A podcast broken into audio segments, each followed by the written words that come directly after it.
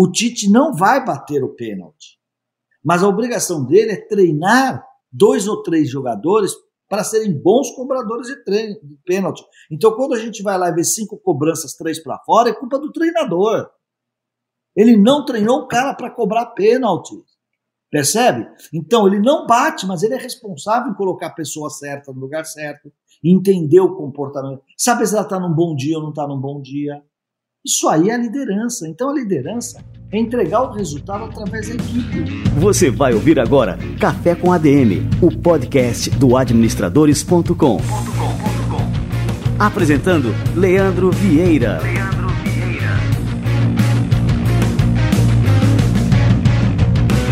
Que a liderança né, e como que ela deve ser. Que é isso que é importante, né? A gente parar de criar um mito em torno do líder, né, como uma pessoa especial e colocar o líder como uma pessoa interessada, né, no seu time. Até porque eu tenho muitos colegas palestrantes e bons professores que eu os admiro e respeito, mas o cara dá como exemplo na sala de aula, numa palestra, o líder Gandhi, o líder Mandela, o líder Winston Churchill. Claro que eles foram o líder, mas não é esse o líder que eu preciso na organização, cara. O líder que eu preciso na organização é a pessoa capaz de comandar, de inspirar e fazer o time jogar. Aliás, a minha definição de liderança é muito pragmática. Para mim, liderar é fazer o time entregar os resultados com consistência e qualidade. Ou melhor, liderar é gerar valor através da equipe.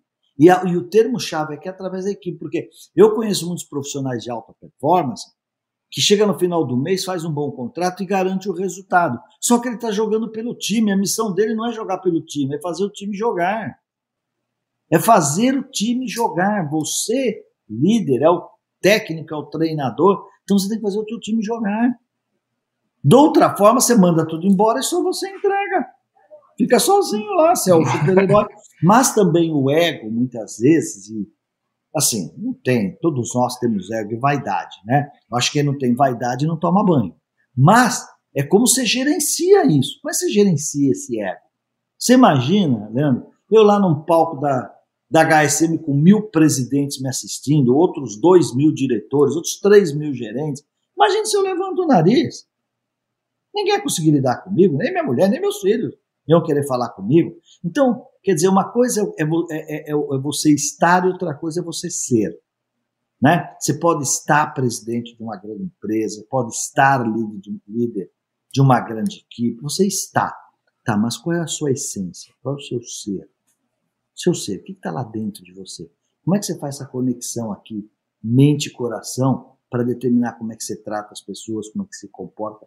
E na nova economia não tem saída. Porque a trilogia da nova economia é empatia, colaboração e prototipação. Sabe o que nós estamos falando aqui? Gente. Empatia com o time, empatia com o cliente, saber as dores do time e as dores do cliente. Né? Colaboração, como é que eu sou aquilo que eu sei com aquilo que eu não sei, mas você sabe.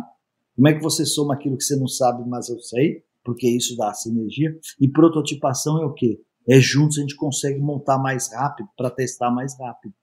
É isso.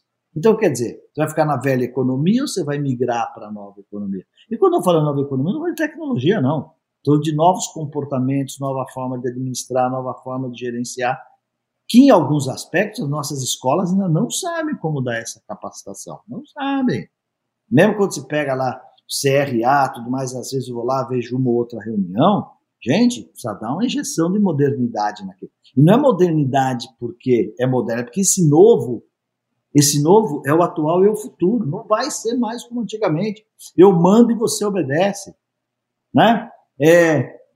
Manda quem pode, obedece quem tem juízo. Envelheceu, cara. Se você tiver o teu colaborador lá, das 9 às 5, porque ele precisa do emprego, está ferrado.